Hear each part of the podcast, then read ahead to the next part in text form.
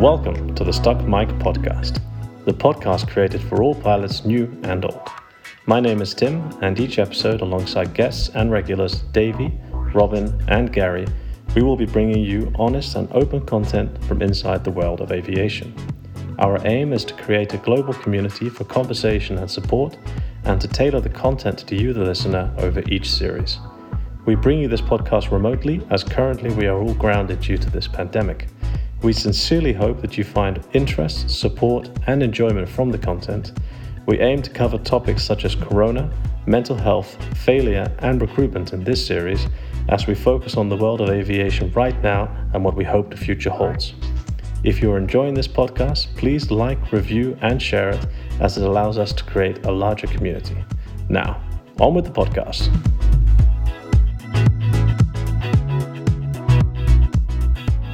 Hello, and welcome to the next installment of the Stuck Mic podcast. If you're a first time listener, we invite you to check out our previous episodes on topics such as Can Corona end pay to fly and Can pilots accept failure? If you're a returning listener, we thank you for joining us once again, and we hope you enjoy today's podcast entitled Back to Black and How to Plan Your Financial Future as a Pilot or a Future Pilot.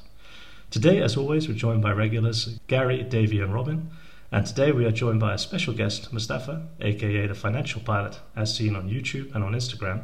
And we invite you to check out his social media as well as checking out our content on Instagram, Facebook, YouTube, and LinkedIn. Just search for the Stuck Mic Podcast. Gentlemen, how are we? First of all, Mustafa, welcome. How are you doing? I'm doing fine. Thank you very much for the introduction, Tim. You're very welcome. Robin? All good, man. Thank you. Nice to be here. Davey? Yeah, very good. Full of energy, ready to do another one. Let's go. Yeah, and lastly, Gary. Yeah, I'm doing really well. It's nice to it's nice to be talking to you guys again. Excellent. Good to hear, guys.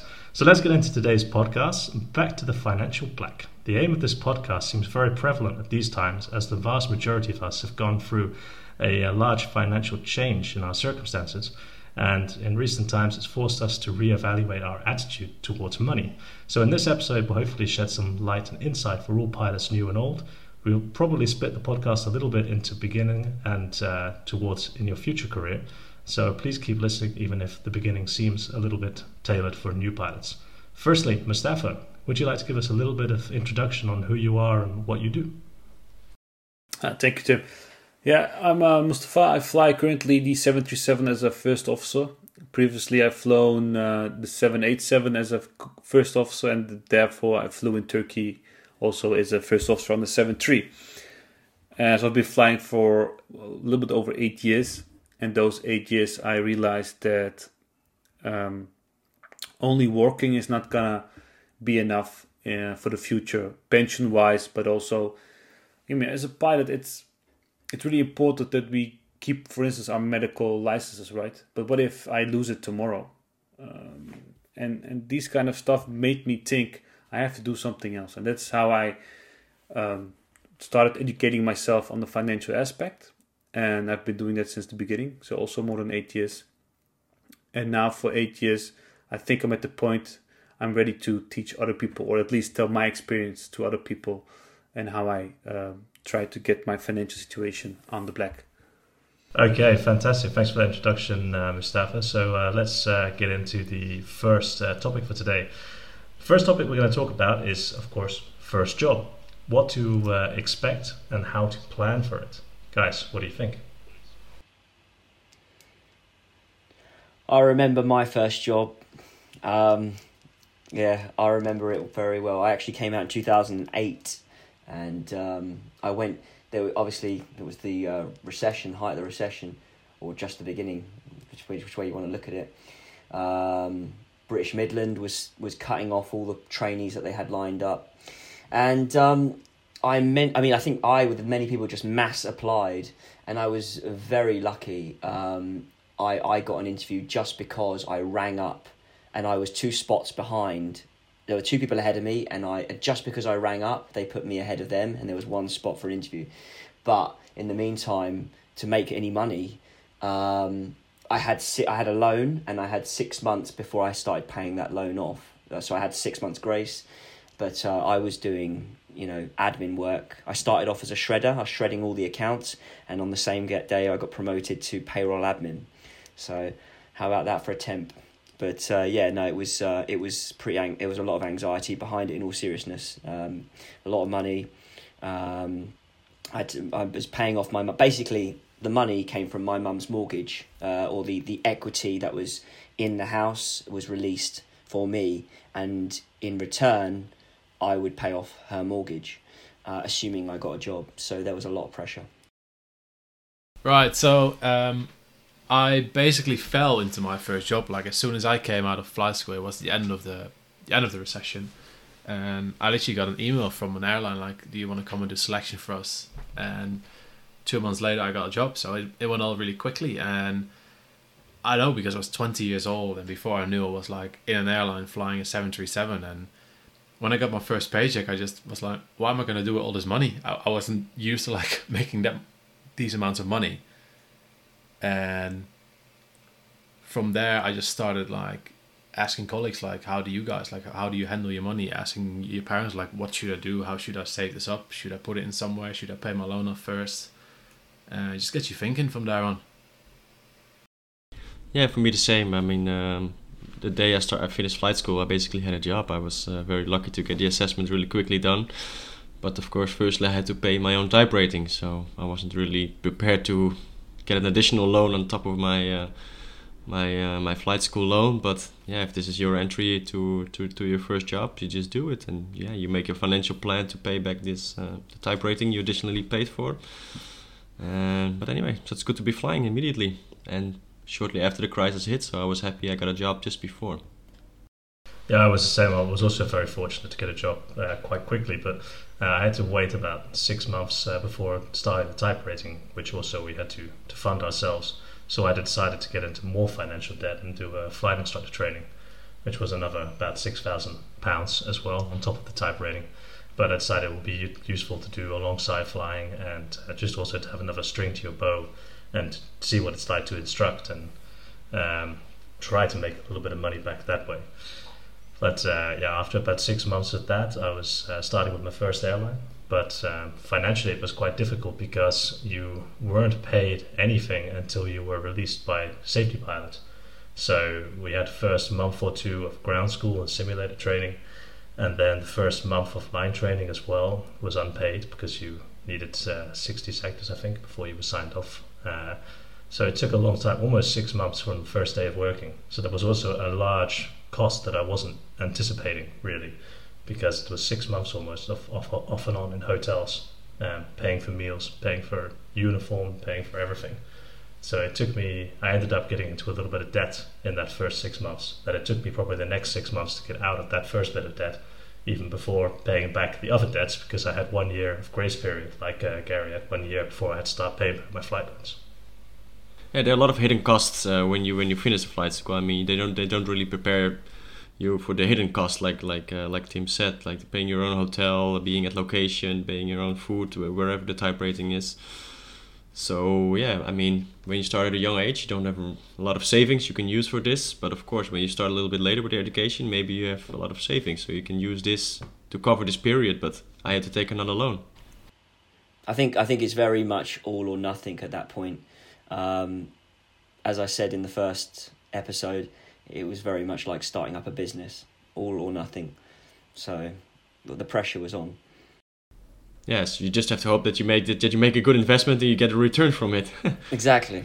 it's This a is risky true. business. Yeah. But it's funny. I, I wasn't. Do you know what? I wasn't even my first job, turboprop job. I I really started from. I'd say I started from the bottom, the way you know the old ways. now we're here Started turbo. Sorry.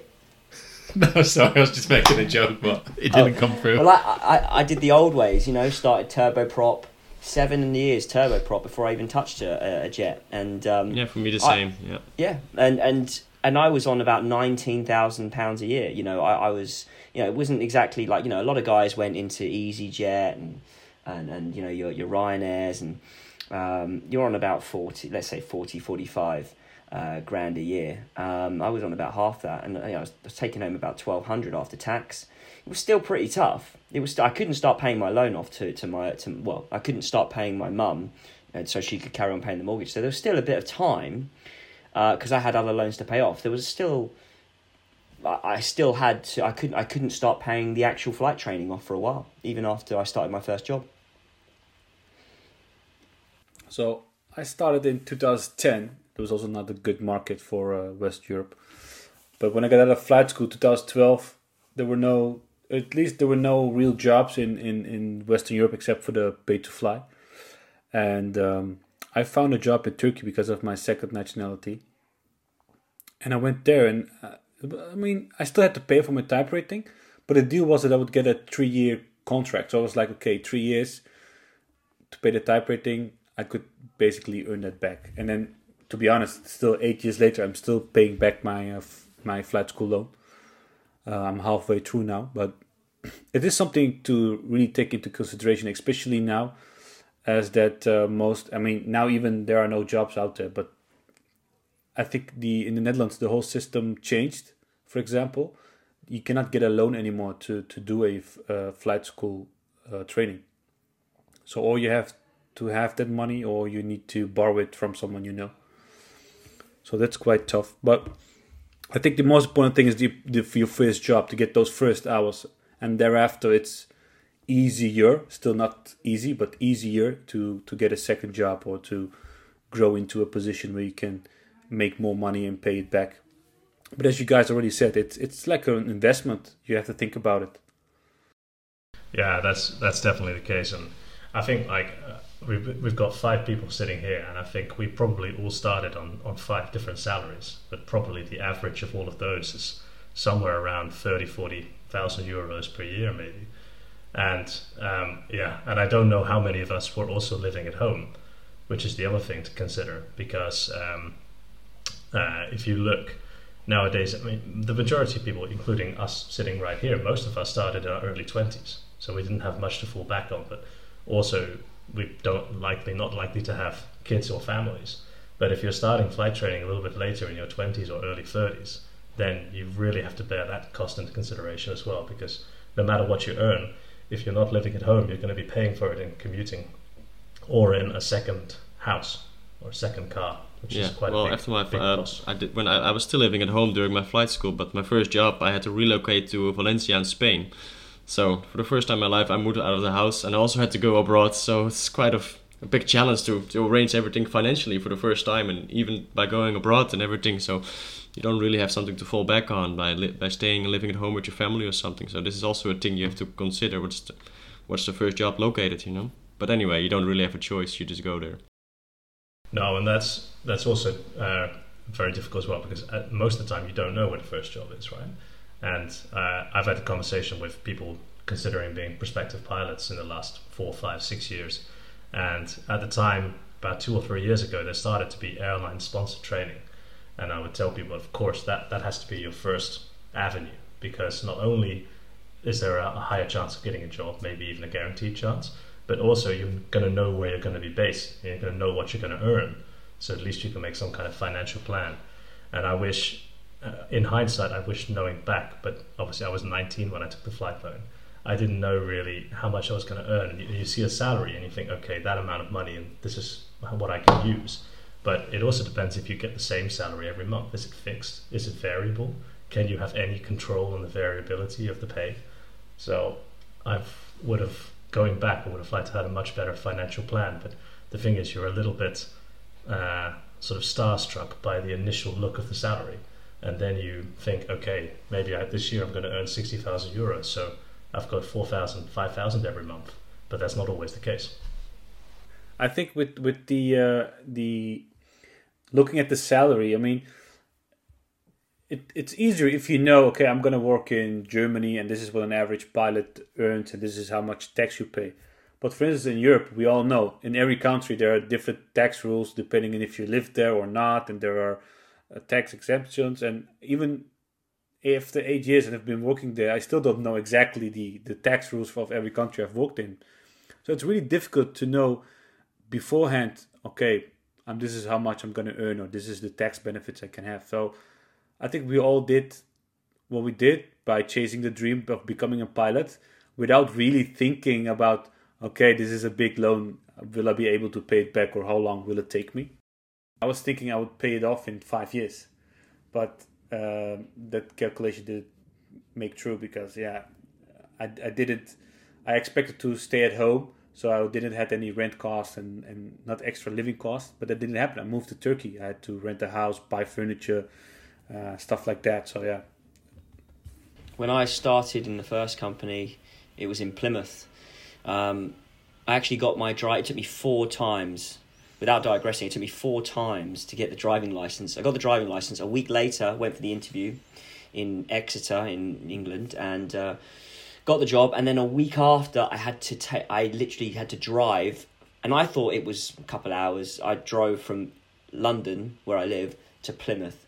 The base was in Plymouth, which is three and a half, four hour drive. I had no idea what a three and a half or four hour drive was because it I'd never really driven before, and um, I think when it comes down to money, I never really understood what a good salary is, what a bad well I say bad salary, but what a reasonable salary is. You know, it doesn't matter whether it's a pilot or or it doesn't matter what you're doing. It just I never really understood the value of what a decent salary was. Um, so I think uh, you know I got a bit more sort of au fait with it, a bit sort of more knowledgeable as time went on. But it would have been more beneficial to know how to manage tax um, and what the value of money was um, at that time going into the first job. I think. Well, the value of money is, per, uh, sorry, yeah. Well, the value of money I think is perceived very differently by everybody because some people they can easily live off let's say a thousand euros to pay their bills and their food and stuff, and other people are just like, I can't. Like it's it's it's different for everybody. Every living situation is different. So when it comes to your first job, probably by the time you get the first paycheck, you start thinking like, oh, I need to do it with this. Like, it might be a little bit less than I expected, but I can make it work. And I found even now because of COVID and everything happening, you went from a pilot salary to a furlough salary or um, a part time job in a supermarket salary, I found that I adjusted myself quite quickly. So I think it's a bit of in our nature as well to adjust towards what we're given in that situation. Like that's part of our job as well. But the thing is with that is, of course, that is completely true. But what I found, especially with, say, the the pilot life financially as opposed to others, is that um, you're not really always in control of most of those costs.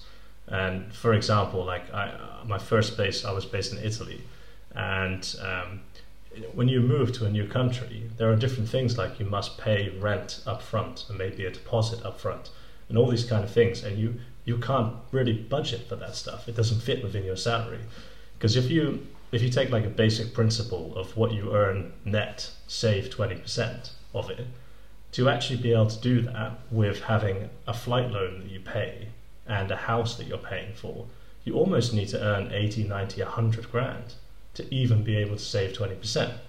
And you also need to be able to save that amount of money in order for these costs. And after six months, I was moved on to another base where I had to pay four months' rent up front. So all the money I'd saved in the previous one, I'd spent on four months' rent up front in a new place.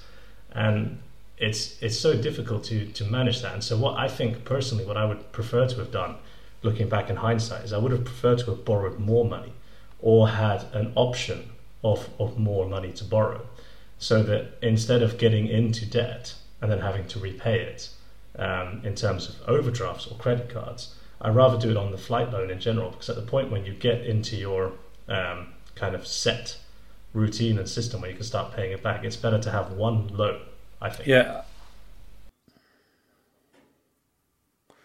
Yeah, the, the the thing with with what, what I did is I looked at the uh, lowest paying jobs. Basically, I think back then it was around around two thousand to twenty five hundred uh, euros a month, and I just did how much do I have to pay the back the back to the bank, and that was around I think a little bit over a thousand euros a month.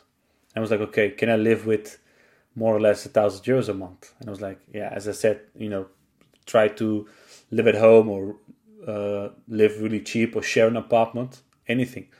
And I was like, okay, yeah, I'm willing to take the risk. And looking, I mean, one of the things I, I tried to do as soon as I got my first salary was to save up six months of uh, of the expenses. You know, so six months worth of rent, six months worth of utilities, six months worth of uh, the the money I had to pay to the bank. And of course, that's that's uh, tough, especially the the money you have to pay back to, to the bank because it was for me the biggest expense. But I I got to that point and I was like, okay, from now on, the six months is okay. Let's try to go to twelve months. You know, just to to push myself to uh, to save up money. And what I did is I I, I used rules uh, by okay, what are the most important things I have to pay, and all the rest and then, then the money which was left over i just said okay this is the amount of money i'm going to use for myself to do some fun th- stuff and the rest i have to save because otherwise if something happens uh, i'll have uh, i have a problem and i think also that uh, financial uh, um, discipline gave me a little bit of a rest so i was not stressed out to to you know to wait until the end of the month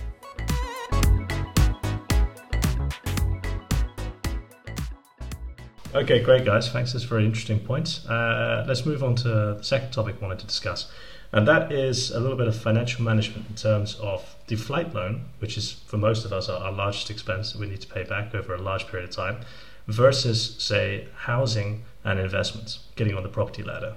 Mustafa, what do you think? If if I know if I knew back then what I know now, I think initially I would just had uh, I would much earlier started buying real estate, not real estate for myself. I think most people will still find find a cheap apartment to rent and, and share that apartment with someone else, but then use the money I could borrow for a mortgage to buy a property and rent it out.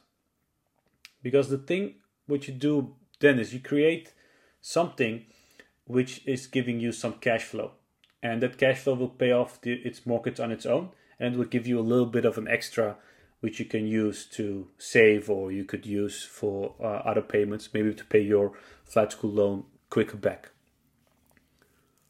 And there has been a situation in Holland as well. Um, I think uh, for me this is not the case, but that you get registered when you have like a uh, pilot uh, debt, like a big loan, and they will add it up to your uh, maximum you can borrow for a mortgage as well. So they register you with the government, so they can see you have a huge pilot debt, and you cannot edit it. Edit, you cannot rent more than the maximum amount because you have this. And I think I was still. Uh, they did they do it for me, but a few generations after me in the flight school, they, they, they were registered at the government against their own will because it, it was mandatory for the school to do it. So they, they, they could get a very uh, little loan for uh, for housing. So it's difficult to, to start when, when you have this big debt then. Yeah, I mean, it, of course, it's. It, I know that rule in the Netherlands they came up, but it's not in every country. And the other thing is, as well as um, because I had that issue buying my house two years ago, and I I bought the house. I got the mortgage from the same bank I have also my uh, uh, flight school loan at, and they would say, okay, normally we have to take the whole sum of your uh, student loan and account two percent or something for it, but because uh, they have an agreement for pilots, they only look at the real expense. So there are ways around it to to to make it happen. And you don't have to buy an expensive apartment. You could buy an a cheaper apartment um, and let it work. And also there are options depending on which country you are to do um, mortgages together with someone else. So for instance, with your dad or with your sister or maybe with your girlfriend or boyfriend. Um, so there are ways around. I, I think looking back, I would have uh, done a similar thing. But of course, uh, at the end, it's easier talking than than than in the beginning. I I know uh, some examples from from colleagues in Turkey who did it the same way. They they were renting themselves and they bought a house and rented it out, and at the end, um, it was quite a successful investment. Yeah, what what I've basically done. Oh, sorry. Yeah, sorry. Yeah, what I did in the beginning because I knew the interest rate on my school loan was quite high. So the first year and a half, I just saved up as much as I could and pumped it all into the school loan. Then my interest fix expired, and I got a much lower interest rate because you're you're paying off considerably more than we thought. So I got a nice discount on the interest rate, and after that, I started buying property, um, which I flipped after two and a half years and made a lot of money of it. So I am nearly done paying off the school loan. And because my interest rate is so low now, I've got a bit more space to do other investments like real estate, bit of stocks, other stuff related to that. So it's it's yeah, you have to look in the numbers and just make it work in your specific situation, your location, family situation, etc.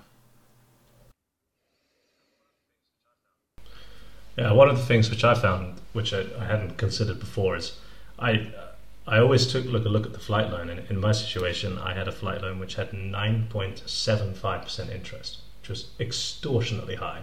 But it's because uh, in the UK at the time they weren't giving educational flight loans to pilots, so it was a high risk uh, high risk loan for banks, so they give an extremely high percentage, and I and I basically tried to pay off the debt as quickly as possible. Um, but actually, what I discovered a few years ago was uh, that instead, when I bought the house which I now own, uh, after a year or two, the house price had gone up a fair amount. And what I could actually do instead was take the loan into my house. And that reduced my interest rate from 9.75 to 2.1%. And of course, the issue with that then is that you, you have that in your the house that you live in. Whereas I think if I'd have realized this a bit earlier, I think what I would have done is a little bit like Mustafa suggested. I would have got an apartment and rented it out, and then try to do that with that apartment, and then let my my money work on the apartment that I'm renting out that's got my flight loan in it. And then once that's paid off, then I've got rid of my flight loan basically, which I would love to have known that ten years ago. The retrospective point of view of that, I think, is um, not everyone has access to uh, housing. I mean, I had nothing. Uh, that's why I had to go to the well, so the bank of mum, um, you know, and rather than put it on her house, we she uh, well, my mum and dad were actually in a process of a divorce at the time, and um, the money that my mum had was to be invested into the house, uh, and it was positioned in unit trusts at the time, uh, and some of that money was available to withdraw on. So my mum withdrew that money I used it for flight training, and in return, I paid off the mortgage, as I said before. But uh, it, if you've got nothing behind you, it, it, it, it makes it very difficult. So the way I did it was to get involved in financial trading. Um, for me, um, to start off while I was teaching myself, I was just making bits, just enough to commute back home because I wasn't driving. So I, we, we flew back from Plymouth to Gatwick. We had a route there and I was just doing the odd sort of standby travel and just making the little bits of money that you know you, you, you kind of spend here and there, just trying to compensate that with trading. Um, so that was kind of how I made bits of money in between just to get by. Yeah, for example, in Spain, uh, I, want, I want to buy a property in Spain, but you need to bring so much own money that's almost impossible when you start your first job to, to, to buy a house there. I mean, I think you need to bring like like twenty percent of the amount of the house, so it's it's it's, all, it's practically impossible if you don't have uh, big savings already. Yeah, I mean, of course, for every everyone it's a little bit different situation, but um, I think the most important thing is that you do something or pay your school loan quicker or try to get something uh, like an investment in stocks or in you know nowadays cryptocurrencies or um, something else. I think that's the most important thing. I think if you just you know uh, basically don't do anything, don't save money, don't invest, or don't pay off your loan, I think that's when the real problems could start. So I think someone told me someone told me job the the definition of job is just over broke. And if you, you you know nowadays you just can't. I know it's a career, but it's still a job. You know, I just don't think you can rely on it solely. No, and that's that's part of the problem as well, isn't it? Which is like that. You also have to bear in mind that you, as a pilot, are probably um, going to have to provide your own pension as well. So not only do you need to invest or in property or investments for um, for your flight loans, but you also need to think about it in terms of your pension as well. And that's why I think property is probably the one of the better ones to consider in that respect. The, the thing also with the good thing with property is if you rent it out, it will generate you uh, cash flow. Um, and I think you know a lot of people say cash is king, but I, I think that cash flow is actually the real king. Uh, because if you just have a pile of cash sitting in a corner doing nothing, it, it's basically like a melting ice cube because of the inflation. So I think the, the uh, creating a cash flow is much more important, and this can help you in in even if you lose your job, you know, or, or you need to take one or two months off for, for a family situation, that cash flow will give you that freedom. And I think that's really um, important to generate. Just coming off of what Mustafa said, if you watch uh, the film, I know it's a bit. Uh, basically, if you watch the film Wall Street and Wall Street Two, if anyone's ever seen it, um, the one thing, the commodity you actually learn is that money is not the uh, money is not the most important factor. Time is, and if you've got money, you've got time. So, I, in my experience, if if keeping things going whilst you're trying to build on a salary or whatever keeping as maximum amount of time going, even if you're paying minimum amount of money whilst you're building a higher salary or building an investment, you're giving yourself time, which is a bigger commodity than money, in my experience. I think that's always the thing that's that's made me shy away a little bit from investing until until this point now, uh, which is that I've always learned that with investment, you, you know, you should always put in money that you don't need right now that you couldn't need, and you can use it to build up and, and to compound over time. And to be perfectly honest, I've, despite having variable salaries for the last 10 years, I've never really been in a position where I could not need the money at any time. And that's why I always, well, that's why I prefer to look towards property because then you always have the possibility of a, uh, of a static income where you can be generating money without having to do anything with it. And with investments, I was a little bit wary of it because I think unless you have a large savings separate to your investing fund, uh, I think it's it's slightly dangerous because then you if you have to go into it because you need money, then I think it's it's wasting the money you're putting into investing. The thing with is is I mean a lot of people I, I talk about this topic as well, especially now, is they say, well, every time I was like, well, I still have time to do it. I mean, don't worry about it. I can still do it uh, later on, or I will wait until I get the upgrade, or and then I will do it, or whatever their excuse was. But I always say your first priority should be okay, this is the money I get more or less every month, and you should put a certain percentage of it aside. And what you do with it, it's it's up to you because you need to feel confident with it. I'm I'm I'm really confident in trading, so I don't mind even trading on margin, which means I'm trading with depth because I feel quite confident in it. But if you're not so confident in it, then of course, yeah, it's better to have to save some amount of money, let's say six months worth of uh, monthly expenses, then you have that aside if, something happens, and then build anything above that and put it in extra payments onto your loan or put it in down for a down payment if you want to get a house to rent out or uh, put it in a savings account. I mean, how I started into this investment is I started looking at index funds, which were tracking big companies like the S&P 500 and they give an average of 7 to 8% a year. Even an index fund in, in, in that matter, 7 8% a year, and you don't have to do anything, you just put your money in it. It's still better than the savings account today. And the the uh, and what I eventually did is I looked into those like okay, these guys are picking companies or they have companies in it. I was like okay, I'm just gonna pick the the top ten of them, and that's how I started uh, picking my own companies basically. Nice. Yeah, uh, I, I know what you mean, but now for me, example, I lost my job in Corona time. So for me, it's just to consolidate my, my money at the moment. You know, I, I have time to invest. Uh, I, I probably have the skills to do it, but I just have to check what's going on. The future for me is too insecure at the moment to invest large amount of money, which I might be needing it later on uh, at, at hand. You know what I mean? So yeah, I mean, of course. quite a, in, in this situation, of course, I mean, uh, it, it's really tough because what do you do? Um, yeah. But you I want mean, to move forward, but you just can't. You're just kind of stuck in, in, in between both. Yeah, yeah. I, I know that feeling. But the, the important thing is also to do this actually when when things are going good, and then um, you know prepare yourself for if this happened. If you would have invested, let's say, five years ago, and you would have now some money working for you, maybe the amount was a little bit because you were only five years down. You know, you know, everyone knows the compound effect. It needs time to grow. But even now, an investment of five years ago could have given you some cash flow, which would give you a little bit more time, a little bit more freedom, and you would be a little bit more comfortable in, in this situation. Yeah, true.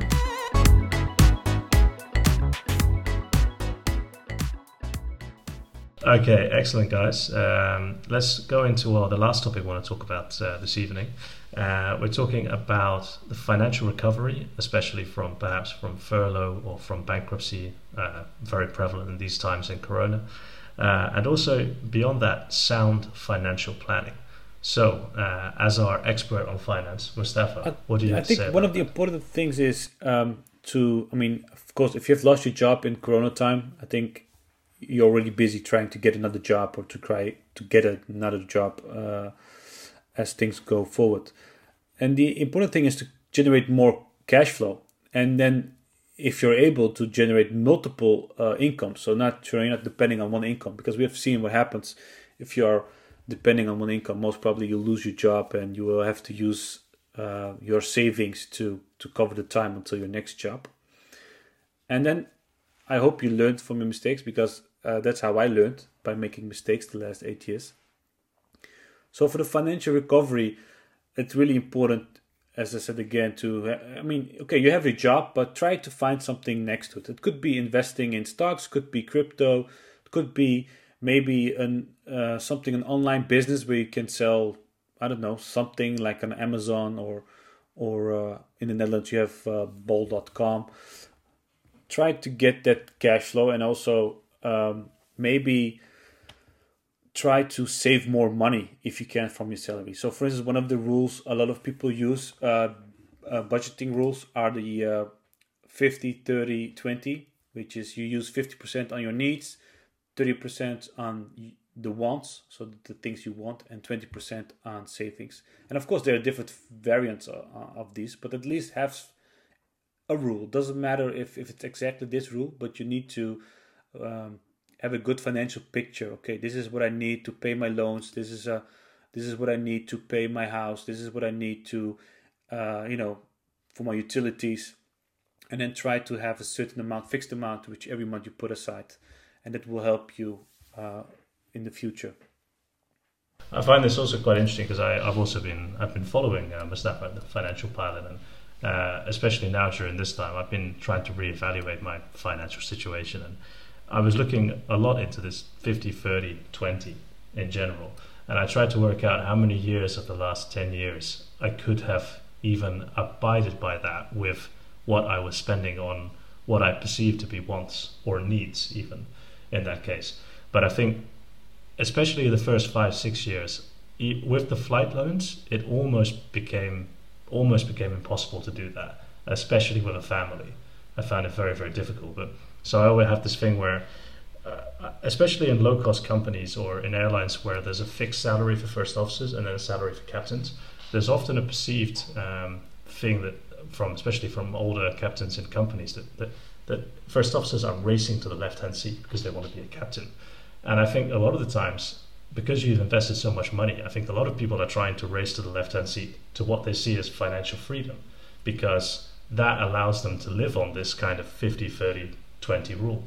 But having been in that position myself where I was earning uh, more than six figures a year, and now in a position where I'm earning almost half of that, I'm realizing that even on that half salary, I can live by this 50, 30, 20 principle and that's what I'm going to try to bring forward. That when I get back to that six-figure point, that I stick by imagining that I'm going to be earning 60, 70,000 euros a year for the rest of my career, because you can't finance, you can't plan financially on a 100 grand a year in this Yeah, I- I profession. I that's correct. I think it doesn't even matter if this uh, uh, profession or not, but I think th- there was an um, uh, they did a research uh, some time ago, and they were basically saying that after I think it's eighty or ninety thousand uh, a year, that anything above that doesn't make you any happier.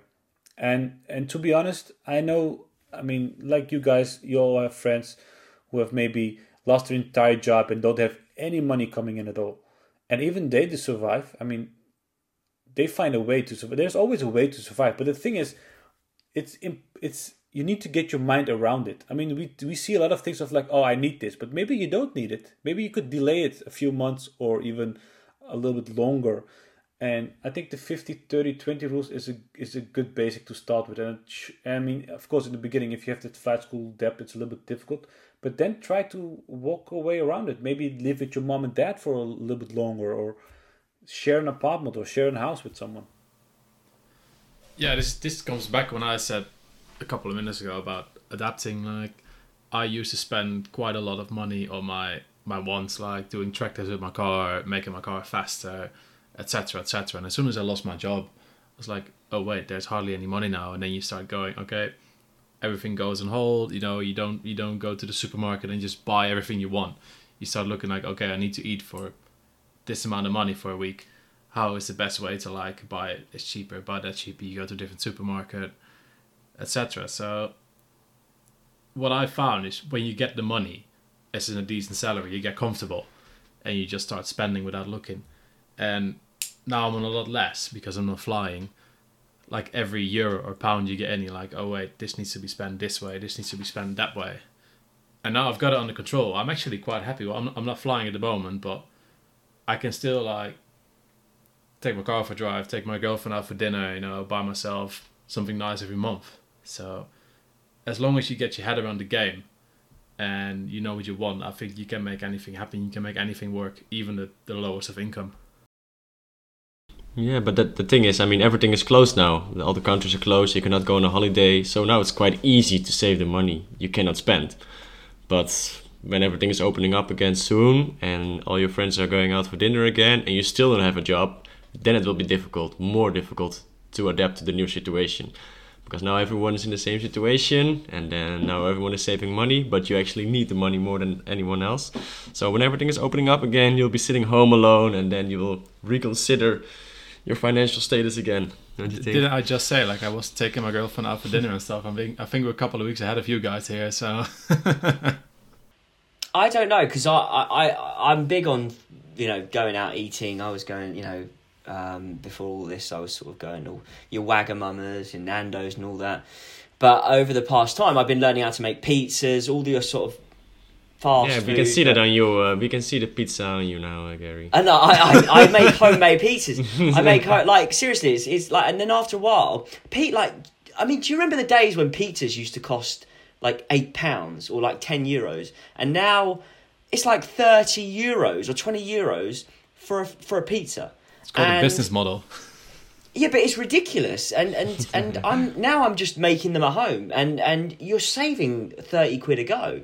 Now, but then saying that, people say, oh yeah, if you just cut that cost, I'm not a big like okay if it's like 30 40 pounds you're saving just for one meal. But when people try and save 10 pounds here feel 5 pounds here oh yeah but then you can you know then you can use it. What you know people think you can make money doing that. I don't buy into that. I don't buy into this cut those little cut because what you end up finding is that you cut the cost from one place but then the cost ends up going out somewhere else. So I, I, I, I, you know i don't really i'm not sure i believe in all that kind of cut unless it's a big cost like you know fat cost. I, I don't know how much i believe into that. I mean, yeah, that's correct. Sometimes I have people saying to me, well, you know, if you don't go to Starbucks every day and you save that money, then it will be so so much blah blah blah after so many years. I'm like, yeah, but you know, that that few bucks is not gonna make me rich. It, it won't make you rich. Even if you put the numbers in a compound calculator and you put it in 30 years away, it's not gonna make you rich. But the important thing is to to of course, I mean, if you want to go to Starbucks, if you want to go to pizza, you could go, but it, you have the 30% uh, wants. So, but make sure that you have a certain amount. You say, let's say, okay, this month I have 200 euros for my uh, wants. When that amount of money is, is, is zero, then for that month you're done. So if you try, Do you need discipline for that? you need financial but this is but that that's what that's the thing and we're not educated on this not during your school life and mostly not from home and some people say well that's that's because that that's how they want to control you you know you they want you to to spend your money because that keeps the economy growing and the people who get really rich you know like warren buffett by investing those are people with high financial discipline and of course you you don't have to be the next uh, Warren Buffett. I mean, I don't want to become a multi-millionaire by doing this or a multi-billionaire. I just want to make sure that if the next crisis happens, which is going to happen, I don't want to be in the same situation as I am now or as I was before. I want to be in a good situation. I have kids. I want to be sure that they are still able, you know, to to to get the stuff they want. And for the future, I also want to have a good pension if I retire. Just just one thing from what Tim said about um, going from first officer to captain and people doing it to get that that higher salary. Do you know the one thing I never wanted to do was rely on being a captain to get a salary. Um, I wanted to be a captain because I was fit for the role and I had the right amount of experience to do that. I never ever ever the one thing I never wanted to rely on was when was my job in terms of promotion because you don't know number one you don't know lo and behold, you don't know if you're going to still be in that job. You know how long it's going to take to really get to that position. You, you know, and and for me, relying on getting to that command role just to get that extra twenty grand a year, I don't think that works. And and and I really would say if you want to make extra money, don't rely on getting promoted.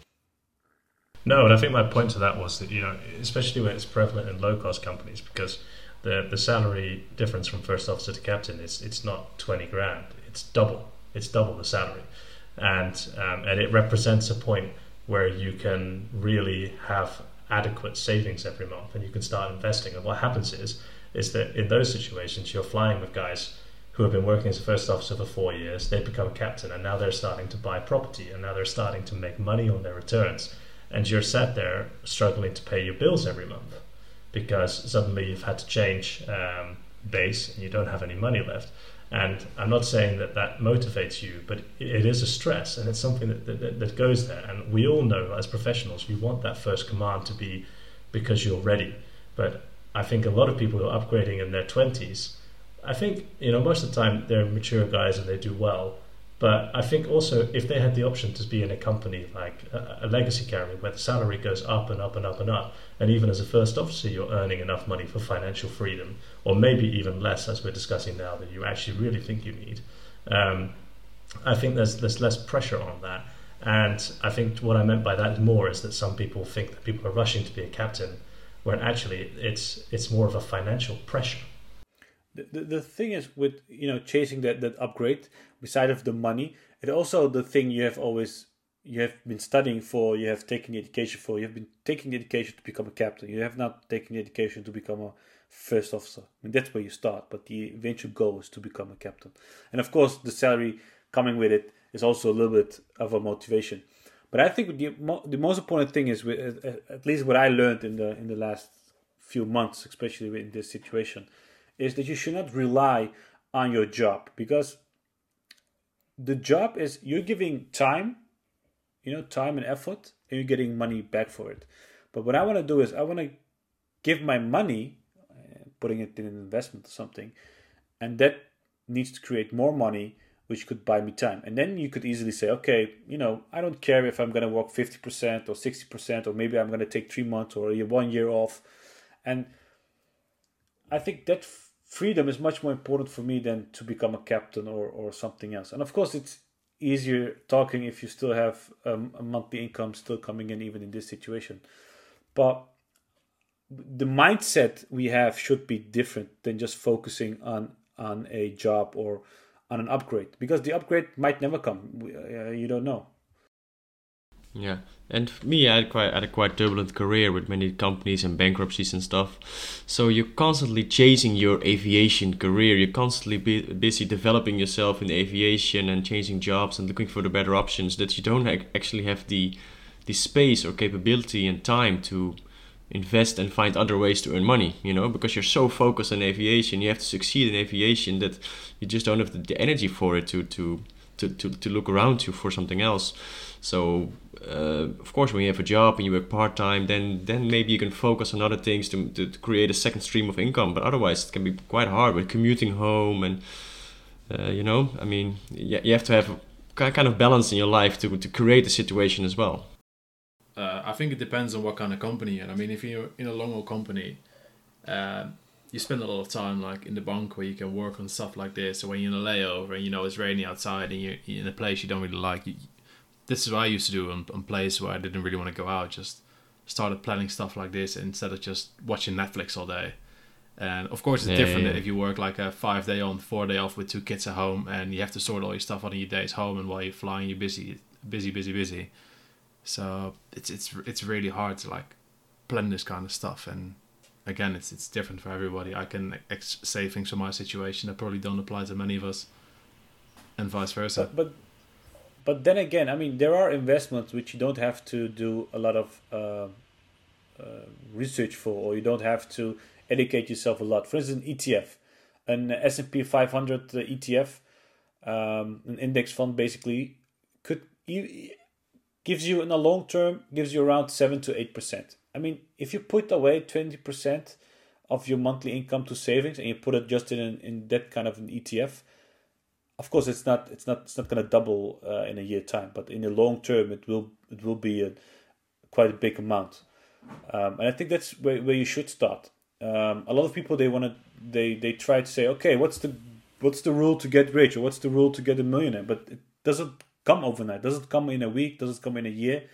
It uh, it, it, it takes time to to to to let it grow, and I think the advantage you can use the compound effect but for that, again, you need, as you said, guys already said, you need some kind of discipline. You need to put in a certain amount of money, a, percentage away every month, and put it in a. Uh, in this case, if you don't have the time and you don't have maybe the motivation to to look into it, into an an, an ETF fund or something which can give you a steady uh, interest on your uh, savings. Yeah, one point I'd like to make to that is that one thing that I think I've learned is um, because of my 10 years in aviation, my, my salary has been so variable. I, I even put like something extra into that, into what I'm planning now for my futures. I'm planning on basing a financial plan on 50, 30, 20, like Mustafa was talking about, but I'm planning that on 60 to 70,000 euros a year and fixing it at that because I don't really know how much many years I'll earn more than that. Some years maybe even earn less, you don't know and then I think I want to try to every every every uh, euro I make more than that, then try to work out how to make that money work for me. But I think one of the things where I've come a little bit unstuck over the last 10 years is that uh, I have been doing something along the lines of 50, 30, 20, but it's been based on the salary that I have. And unless you're in a legacy carrier with an increasing salary every year, that's also a little bit of a risky financial plan in a lot of ways. And I've seen it now with Corona because what I could afford two years ago, I can't afford now. And I think I'm going to try to base my finances on, on that number because that's about the average pilot salary. So if you base it all on that, then at least you should have a sound financial future. And then with that extra money, you have to be really careful what you do with it. You need to think about that as money that you want to give you time, basically, like you say, Mustafa.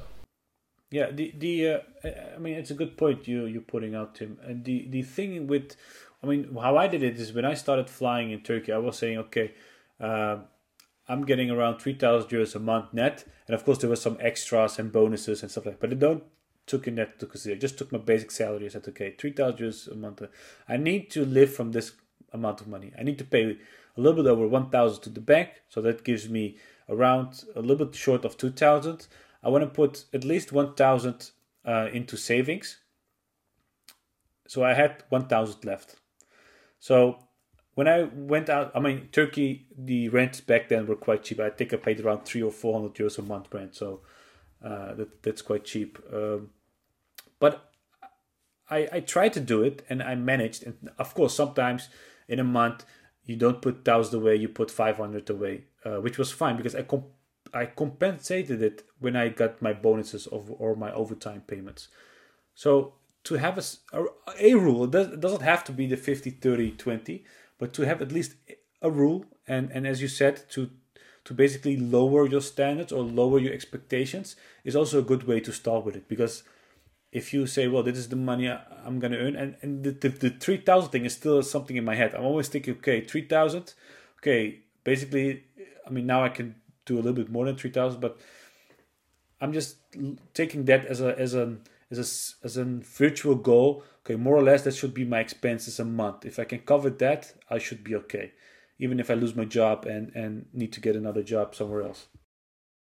And the other thing to bear in mind with that is it also depends on what career you have. But uh, one of the other things which I maybe didn't consider or didn't think about in the past was that um, I I've been working as a long haul pilot for six years now, and the flip side to that is that it's not always easy uh, if you have a partner for your partner to work a huge amount because your roster is so especially with kids that it's very hard.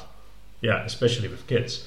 So uh, you also have to bear that in mind as well, especially with your financial planning. It's it's it's a difficult job with two of you earning money. It's not always the case. It's not the fix and fast rule, but it, it does get very complicated when you have kids. I know kids are also expensive, by the way. So well. does this make the question: Is a vasectomy a good investment? Maybe it is.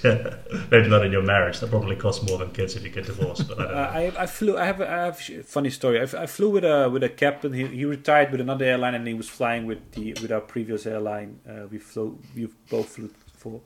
And I asked him, "What's your what's your financial advice you could give me?"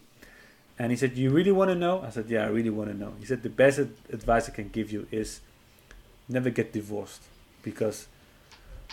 Amen. And he was and he was divorced three times. so he I said, mean, that, that means never marry. That's the or best advice. or prenuptial agreement. Yeah, I mean there are ways around, but, Yeah. but basically he was saying is he said a lot of with coming back to your relationship, it's really important. As a pilot, you're away a lot of the time, uh, so there's a lot of pressure and there's a lot of um, you ask a lot of, of of your partner. She needs to be or he needs to be independent. She needs to take care of her own business when you're gone, and could be one week, two weeks, whatever.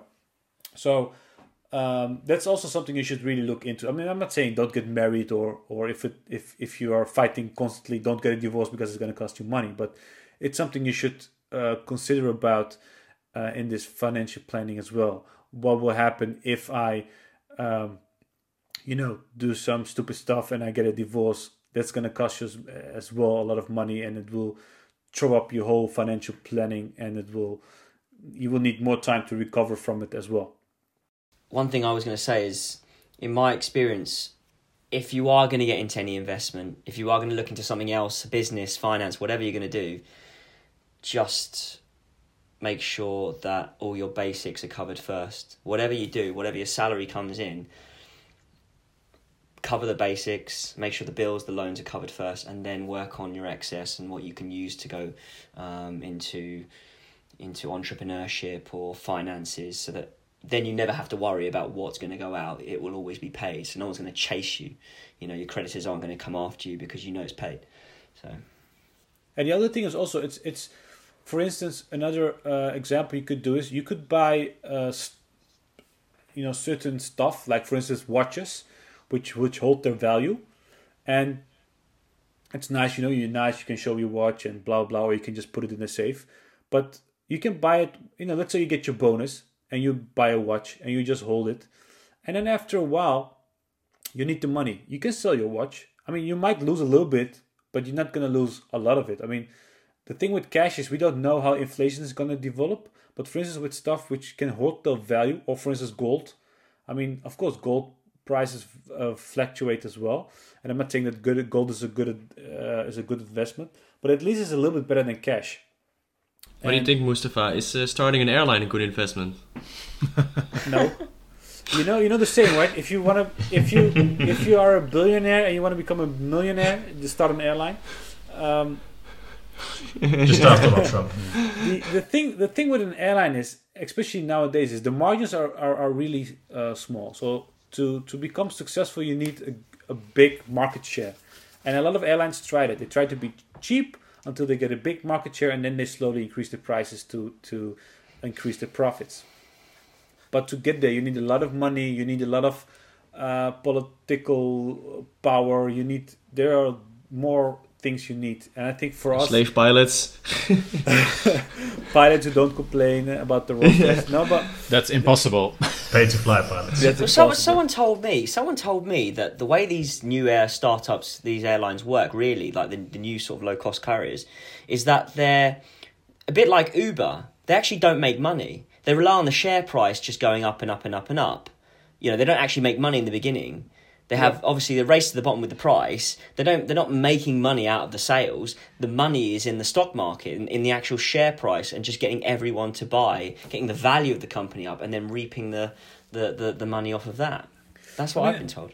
That, that's that's true, but they're also, um, I mean, as an airline, you have a lot of tricks. An airline is a really interesting business because you get paid for a product you're selling, which is basically a flight from A to B, but you only have to deliver in three months, six months. You you need you, you are delivering in the future. You could sell tickets today for for next year's summer and not even have an airplane, not even have a headquarter, and you could you could still sold those tickets, and then you figure out on the way if you're gonna buy planes or lease them or f- ask another airline to fly f- for you.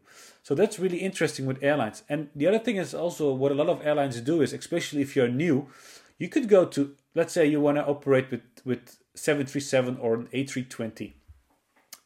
You could go to Airbus and Boeing, uh, negotiate with both of them, get them to because they both want a new client because it means additional airplanes they didn't count on. So they will give you a huge discount. You buy the planes and then you sell them to a lease company and you make instant profit.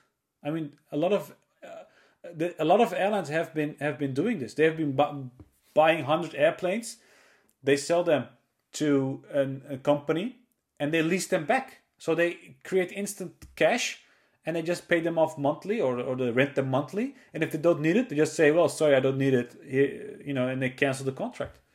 So an airline, yeah, you could do it, but it's not my recommendation. Okay, perfect, guys. I think that's uh, really, really interesting uh, conversations. Um, Mustafa, thank you very, very much for joining us. It's uh, really interesting talking to you. Uh, we hope you had a good time. I, I did indeed. The pleasure was all mine. Thank you very much. Guys, Davey, Gary, Robin. Thanks, Dan. Pleasure once again. Best podcast we've done so far, I think. Best one, I'd say. Yeah, I, I really, really enjoyed this one. It's, it's nice to have guests and spice things up. Yeah, I, I like it. Very good. Looking forward to the next one. Perfect. Okay, guys, so that's uh, thank. Lastly, thanks has to be to everyone for listening. Uh, we'd please like to invite you to like, review, and share the podcast if you've enjoyed the experience. Season one is uh, almost completely recorded, so we're looking forward to sharing with you all new and exciting content in season two. And what we'd love is for this to become uh, a bit of a community. So we'd uh, really appreciate it if you get in touch with us and uh, if you have some suggestions for what you'd like to hear on season two. Otherwise, stay tuned for the next installment of the Stuck Mic podcast.